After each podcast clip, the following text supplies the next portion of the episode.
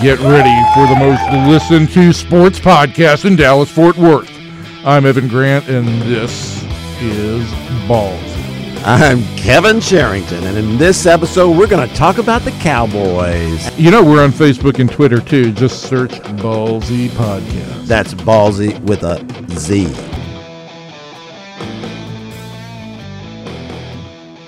Hello, everybody. Welcome into Ballsy, the Sports Day DFW Dallas Morning News podcast. I am Kevin Sherrington. Sitting across from me is Evan Grant, and now joining us on the line from Oxnard, California, David Moore. David, how are you? Doing well. I was hoping you would send a car for me so I could join you in studio today. Yeah.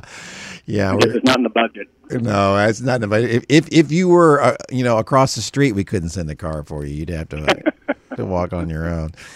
So, David, you've just got a few days left in camp. This is it. This is the wrap-up, man. And so I know you've been thinking about what was the big point of training camp, other than getting you guys out there on that boondoggle and having dinner together every night. What was the whole point of this Cowboys training camp, and what is your biggest takeaway? What was the point? What does it all mean? What does it all mean? Yes. We're being very existential here. What does it all mean? What does it all mean? This was I would say, by and large, to this stage, this is a camp that reflects Jason Garrett's personality. You just come, you go to work every day, and you go to bed and come back and do it all over again. It's been, I was just talking about it with somebody else out here. This training camp to this stage hasn't really had these celebrity visitors come by to watch practice. There hasn't been the buzz that surrounds this team that often is out here in Southern California. It's been very workmanlike. They haven't worked against any other teams as they have in the past. You don't have Denzel dropping in on an afternoon practice as you have in the past. You don't have Rob Lowe popping up on the sidelines and going up in the tower with Jerry to watch the practice. Haven't seen any stars. Crowds are down from what they have been. It's just very much, hey, let's just go about it. And let's do our job, what we're out here for. And I think that kind of reflects Jason Garrett and his approach. So it's been a workmanlike camp, which training camp should be, by the way. And the main things coming in, I think fans wanted to see were working through the situation of what would happen at wide receiver and tight end. And I think you've seen enough here where you have an idea of how they're going to go about that. Why has this camp had no celebrity feel? Why do you think because the celebrities have stayed away, David? Well, I think some of it is, how many celebrity or star players are on this team now? You have a few, but you don't have some of the high-powered stars that you've had in the past or guys who have been on this team a long time and have a strong presence with it. Not to minimize what Dak and Elliot mean for this franchise going forward, but just not a lot of real sexy names, if you will. I think the other thing is now that you have the Rams back out here, practicing in L.A., what they did last year. You have Gurley. They have a little bit more star power. They came into a new area. They're the new thing. I think that has taken away some of the luster and the excitement that's usually generated around the Cowboys being here in Southern California. So you know what? We'll see how this plays out next year. The Cowboys have always been very thoughtful in going about going into an area, and when excitement begins to wane, or before it wanes too much, well, maybe you talk and you have camp somewhere else. You started to see excitement wane a little bit when they left San Antonio to come back out here. This may be the first signal that, you know what, it's just not a given they're going to be out here every year. Maybe they will start looking elsewhere going forward. I think they'll, I'm pretty sure they'll be back here next year, but, they're going to factor this in too, because they want their sponsors and they want their fans, to be excited, and they want camp to be a destination place. And, maybe the shelf life here is starting to wear off a little bit. Yeah, but all the other factors are so good, the facility and the fields and everything. I mean, it's an ideal setting just for football itself, but as we know, Jerry Jones is about more than just football. Yeah, this has to really be hurting Jerry's feelings if people aren't coming out there to see him. You know, I always go back to – I can remember once when I did a story on Jerry. This was back in the early days, and back when they used to have – remember when they had those luncheons out there at Valley Ranch and all the media would come? Yeah, and I can remember I was, you know, kind of following Jerry around on a feature story, and he was so disappointed, you know, when the guys weren't coming in. He was just so eager to see everybody out there so he could talk to everybody, and it was just he was just kind of like the puppy version of the Jerry that we know now. I have a different theory on why there's been fewer celebrities at camp. Yeah, what's that? Jerry's toxic. Well, I'm dead serious. I mean, that can't be dismissed. Yeah, that's possible. He's radioactive right now. I mean, you go left-leaning California. Yeah. You go and hang out with Jerry. I mean, it kind of, if you're Denzel and you go hang out with Jerry, doesn't it come across as a tacit approval of Jerry's of Jerry's public statements? Yeah, I mean, is there a bigger fan of the Cowboys than LeBron James? And he's out here now, and he didn't pop up at any of these practices. And because of what's happened, I don't think he will. I mean, yeah, that's a good point. LeBron James citing, you know, Dale Hansen, you know, criticizing Jerry Jones. So what's he going to do? Then call the club and ask to come out and see a practice? So that's a very good point. Evan, that's an outstanding point.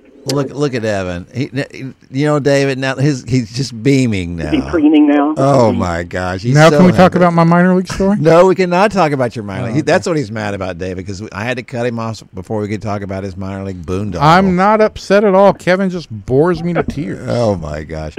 So anyway, David, so we've seen this team a little bit in action, and let me ask you this. Were you surprised at all by anything you saw in that game against the 49ers?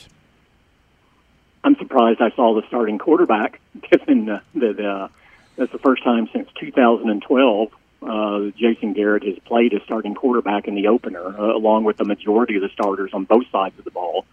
I think that's to me that was telling because this is a young team. It's a team with only one guy over 30 on the starting roster on either side, starting lineup. So I think he's taking a little bit of different approach with this team, and you saw it in that first game. And the offense looked much better on their one possession, the starting offense in that game, than they had consistently in camp. And I think that really did a lot for their confidence. And, you know, defense has been winning the day usually here in camp. And when you press people on it here, they go, well, no, you're not overly concerned.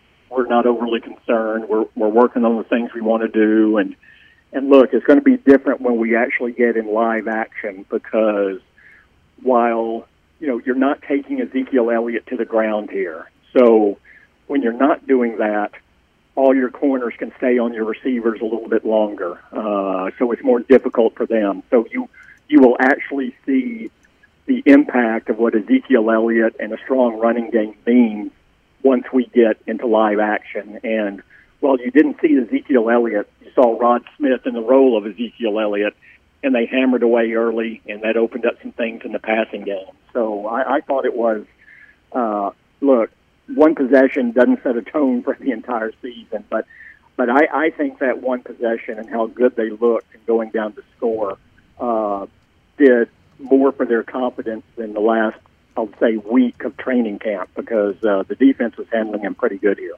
Do you think that was the reason why that he did start that game because Jason Garrett was hoping that's what would happen, that, you know, if they did not have their confidence levels up, if they, you know, what he was hoping he would go out there, perform well, okay, good. So, you know, purpose was served, and now we can move on.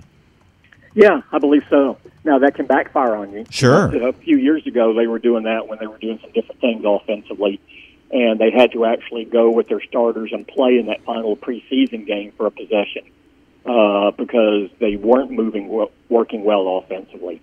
And look, there's still 3 preseason games left. We'll see how this plays out here. But, yeah, I think he undoubtedly took that into consideration. But, you know, it's interesting, too, and they played it like they would a regular season game because you have that 3rd and 8 or whatever it was where Dak takes off and scrambles up the middle and then dives under a careening tackler, right. Which I think I know the owner held his breath on that one.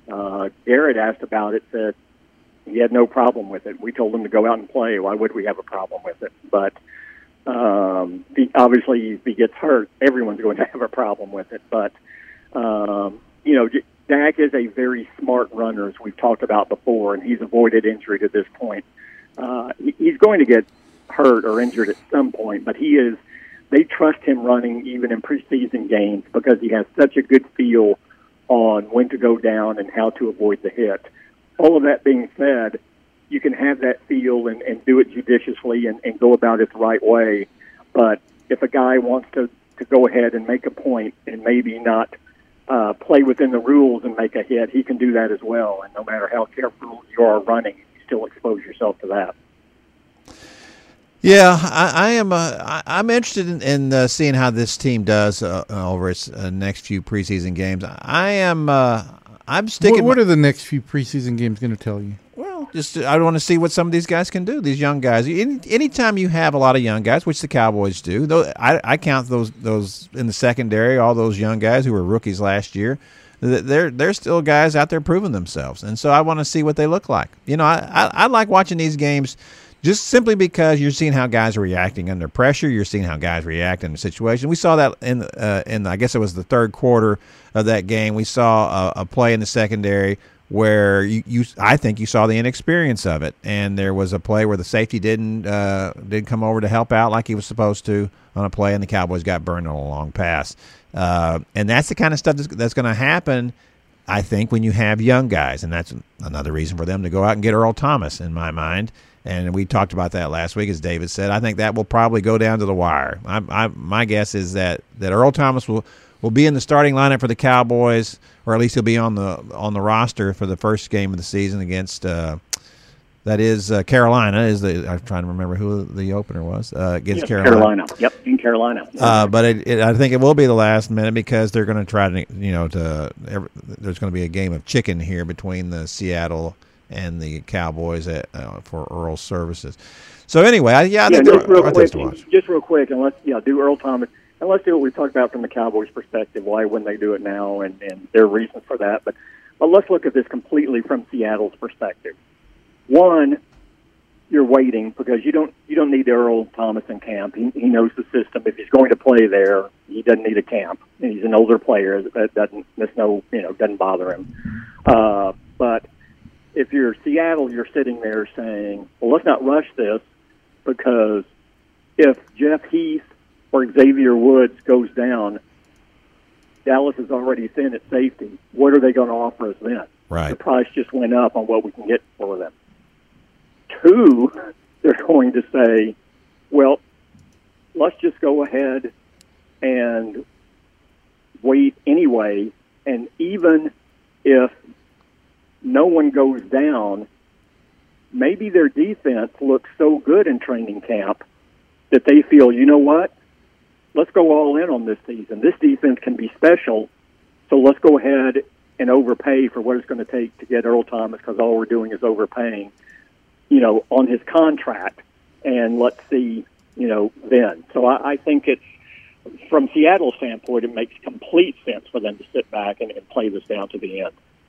No, I think so too, but I do expect it will happen, and I do expect it because we know that Jerry has tempered and he has mellowed and all of that, and we've seen Steven take a larger role with his team, and all those things are true.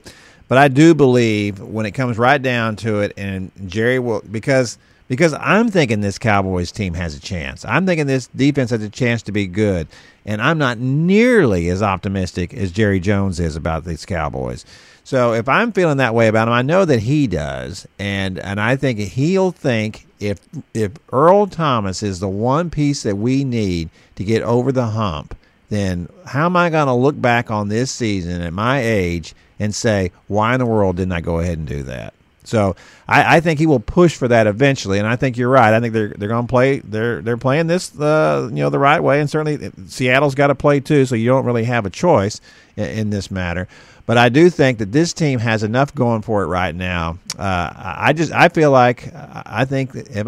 know if I've been on record yet for the Cowboys. I think I was going to say 10-6. I think I'm bumping that up to 11-5. What are you doing, David?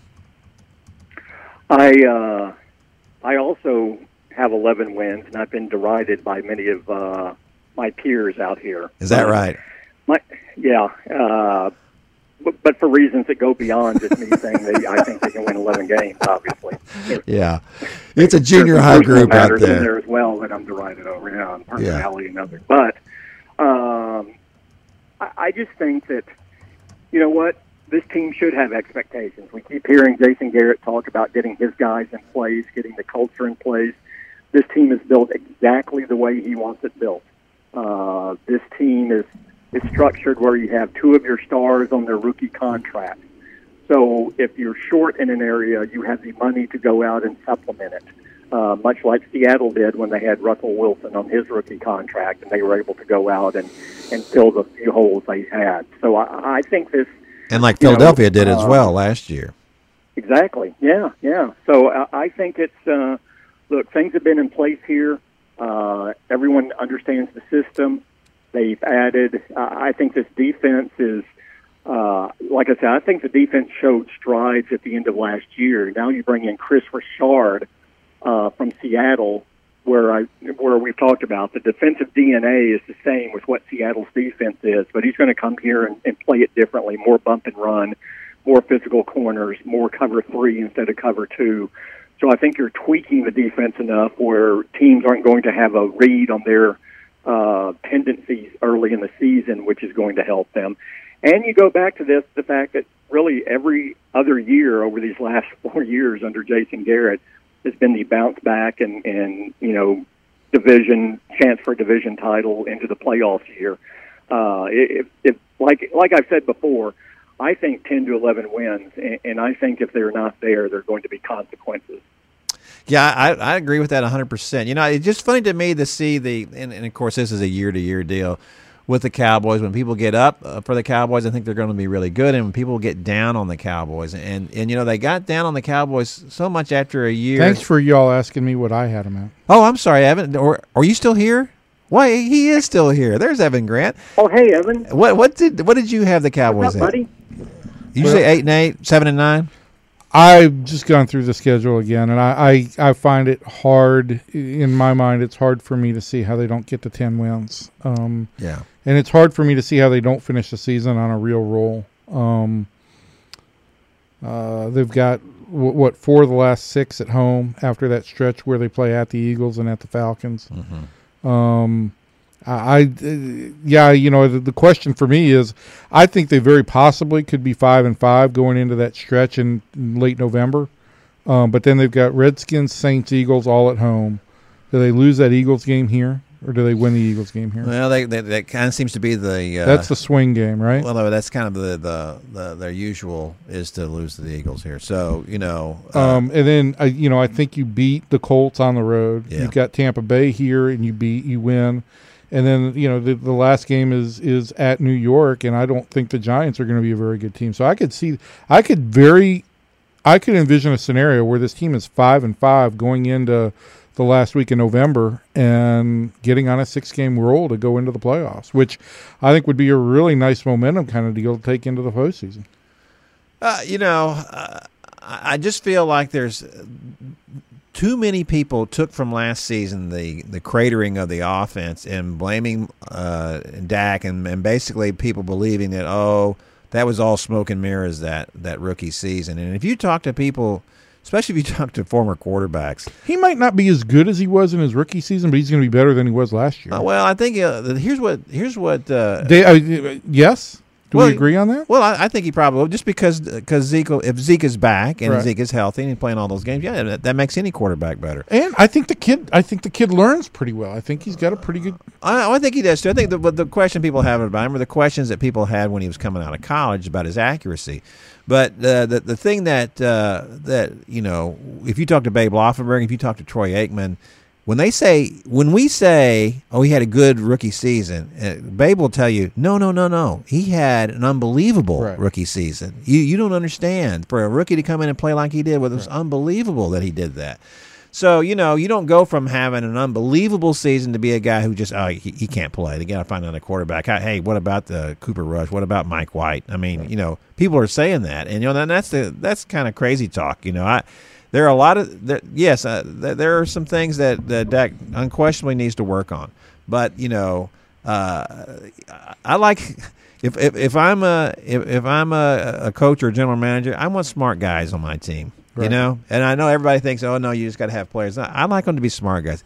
Dak's a smart guy. He gets it. You know, he understands what it is about playing quarterback in the NFL and what you need to do and how you need to devote yourself to it. And he says and he does all the right things. And I don't understand how people can question that so much. I think a lot of it is there was a lot of Dez Bryant fans in this town. And when that connection didn't work, a lot of those Dez Bryant fans wanted to blame all of that on Dak. Well, Dez was a polarizing figure. And I think you also often see, and David, I think you can speak to this, there's no doubt that Dez Bryant had talent. There's no doubt that we had seen some erosion of that talent. But I also think when you see, oftentimes you see a polarizing talent, no matter how good that talent is, when he leaves a team as a team, they tend to perform better because I don't want to use the word distraction, but it is something that creates something of a wedge because you've always got to be answering for somebody else. You've always got to be interpreting for somebody else. You've always got to be questioning what the other guy's motive is. And I think if nothing else, this team is going to operate much more on the same page. And your offense, from a schematic standpoint, is entrenched somewhat in getting that player the ball in the way he needs to get the ball. And you talk about versatility, but you can't be as versatile as you want because, you know, this is a staple. Now, the other side of that is when things aren't going good, you need a staple that you can go to that you know is going to work. Right. And this offense has to show that they have that in the passing game. But, you know, Dez aside here, I think something else that happened is that, you know, I think there was, in the fan base, there was a joy and an excitement that came out of that 13-3 season when Dak and Elliot were rookies. And there was this feel of, oh, this is the start of something special. Last year was anything but special with the suspension, not just the suspension, but going week to week and fighting it and pushing it down the road until you could push it down the road no more and you had to serve it. Yep. And then you had a team that for three games did nothing offensively, absolutely nothing, those first three games that Elliott was out. And I think that was people remember emotionally how bad that three-game stretch was, and they exaggerate how bad last season was. I think people, when they consider last year a complete and utter disaster, it's an emotional reaction from the highs of the year before to how bad they looked in that three-game stretch where they weren't competitive. And you go, well, this team did nothing last year. They're horrible. Well, they went 9-7. You know, of the six playoff teams in the NFC the year before, five of the six missed the playoffs. The Cowboys were one of them. So this is just the nature of the NFL. It's in some ways it's almost like an every other year league because there's not much separation between teams, and you get some momentum, you get on a roll, things go your way, it's your year. So you know, all these other playoff teams from the year before didn't make it either. There was only one exception, and I believe that was Atlanta, and they went out pretty quick. Right. So, look, they weren't – I know Cowboys fans were disappointed, but I would argue they were not uncharacteristic of everyone else because you go into last year, all those other teams, there were expectations for them to return to the postseason. So I just don't think last year – is as bad as a lot of fans want to portray it. I really don't. David, disappointing. It was disappointing, but I don't think it was crushingly bad like so many people emotionally seem to attach to it. David, we would like to, at this point in time, we'd like to get to talking to you about my minor league story, but we've run out of time. We also have to call Tim Brando, and I, as kind of a semi-regular host here, you'll get the feel for this eventually, but when we do have Tim on to talk about college football, it takes a while for us to kind of get him to offer any opinion on anything. So we have to take a little bit of time for that. So we're gonna shut this off for now. I know you really enjoyed the minor league story, much unlike Kevin. Yeah. But I know you're going to make it through last few days in Oxnard. I just want to say this. It was a minor league story. Yeah, thanks. I know you're going to make it through these last few days in Oxnard. I know it's not as beautiful as Surprise, but we can't wait for you to be back here in Dallas enjoying the crickets, the cicadas, and cicadas. I call them cicadas. And, cicadas. And... The mutated bug. That's right. You should see the back door to the office right now. Yeah, lots of crickets. It's scary. Yeah. So we enjoyed you visiting with us, David. Well, thank you for associating me with bugs as you end this segment too. I prefer a more engaging guest. The term I prefer is vermin and pestilence. Yeah, there you go. There we go. Well, guys, I would like to say I enjoyed it, but you can't. Yeah, you can't lie. Objectivity prohibits that. David, safe travels. Get back fine. Tell Cheryl hello when you get home. Will do. Thanks a lot, guys. See ya. There goes David Moore. So there's our Cowboys podcast for today, and our Rangers podcast. I feel like we're just running through these podcasts, don't you? This is what we need to do. We need to pick up the pace. Pick up the pace a little bit? Is the commissioner going to come in and say, hey, you guys got to pick it up a little bit? We're putting a clock on you. There's going to be an opinion clock. Wow. 12 seconds between opinions. That's tough. All right. So that was our we've had a Cowboys podcast. All right, enough of all that. Rangers. And then we're going to have Tim Brando on to talk about college football, and that'll be fun. So from everybody in here to everybody out there, thanks, and we'll see you. Don't forget to subscribe via iTunes. You'll get new episodes every week. And follow us on Facebook and Twitter. Until next time, sports fans, see ya.